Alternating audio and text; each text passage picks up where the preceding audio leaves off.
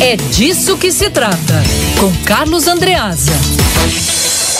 Carlos Andreasa, boa tarde. Histórias que se repetem e chama a atenção a PM ter confirmado, até num período curto do, do, do crime para agora, que efetuou um disparo eh, na direção de onde estava essa mais uma vítima da violência no Rio de Janeiro, Andreasa. Boa tarde.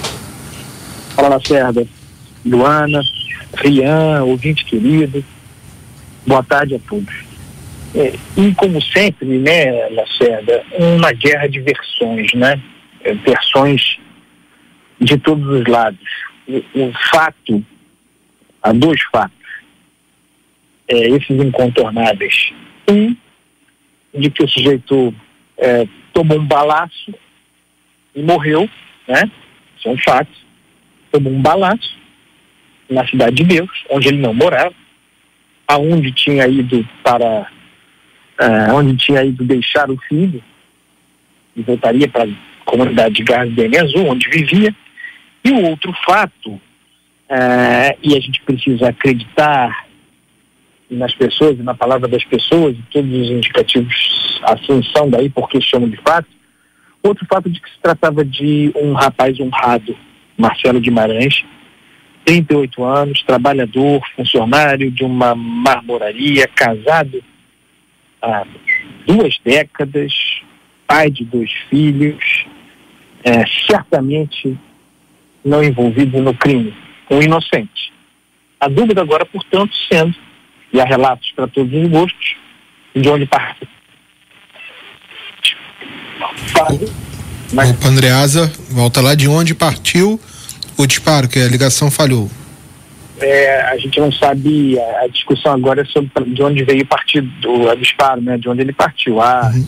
há versões para todos os gostos, né, Lacerda, como Isso. sempre. Tem a versão é, da polícia de que assume ter disparado, né, como você disse, como a reportagem do Rian disse, assume ter feito um disparo, mas em combate. Né, a versão de que havia um combate, um confronto, é, de que Uh, Marcelo teria sido vitimado nesse confronto e as versões também de policiais, segundo as quais não seria possível que o disparo que atingiu Marcelo uh, tivesse saído da, da, da, arma policial. E há testemunhas uh, que dizem eh, ter visto o disparo saindo da, da arma da polícia, do fuzil, acertando o Marcelo. Essa é, essa é a guerra de versões que a gente espera seja esclarecida ah, com, com a perícia, com tudo quanto a sociedade merece em termos de esclarecimento e a memória e a honra de Marcelo Guimarães ah, merecem, mas o fato é que temos mais um cidadão brasileiro,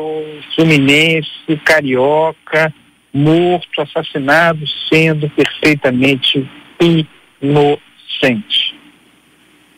A Luana está até aqui, Andreasa, com uma informação em relação a essa vítima da violência aqui no Rio de Janeiro que está sofrendo ataques nas redes sociais de fake news, né? É, é, isso acontece sempre, né? Infelizmente as pessoas pegam uma pessoa muito parecida, né? E bom, começam a compartilhar a foto como se fosse aquela vítima, dizendo que, é, enfim, não, não era uma vítima, era um criminoso. E isso acontece muito. Eu lembro que eu conversei até com a mãe do Marcos Vinícius, de 14 anos, ele que foi morto é, com uma blusa, né? ele estava com o uniforme do colégio, né? O Marcos Vinícius, de 14 anos, e ainda assim foi vítima de, de fake news. Falaram que ele era criminoso e ele foi baleado quando estava indo para o colégio. A mãe dele, até hoje, toda a pauta que ela vai, todo, toda a manifestação que ela vai, ela leva a, filha, a blusa do filho, né, do colégio, com a, marca, com a marca de sangue, com a marca de tiro. E isso acontece muito, infelizmente, a gente pede, né, Lacerda, para as pessoas não compartilharem esse tipo de informação que já compartilharam, já mandaram aqui para a Band News FM.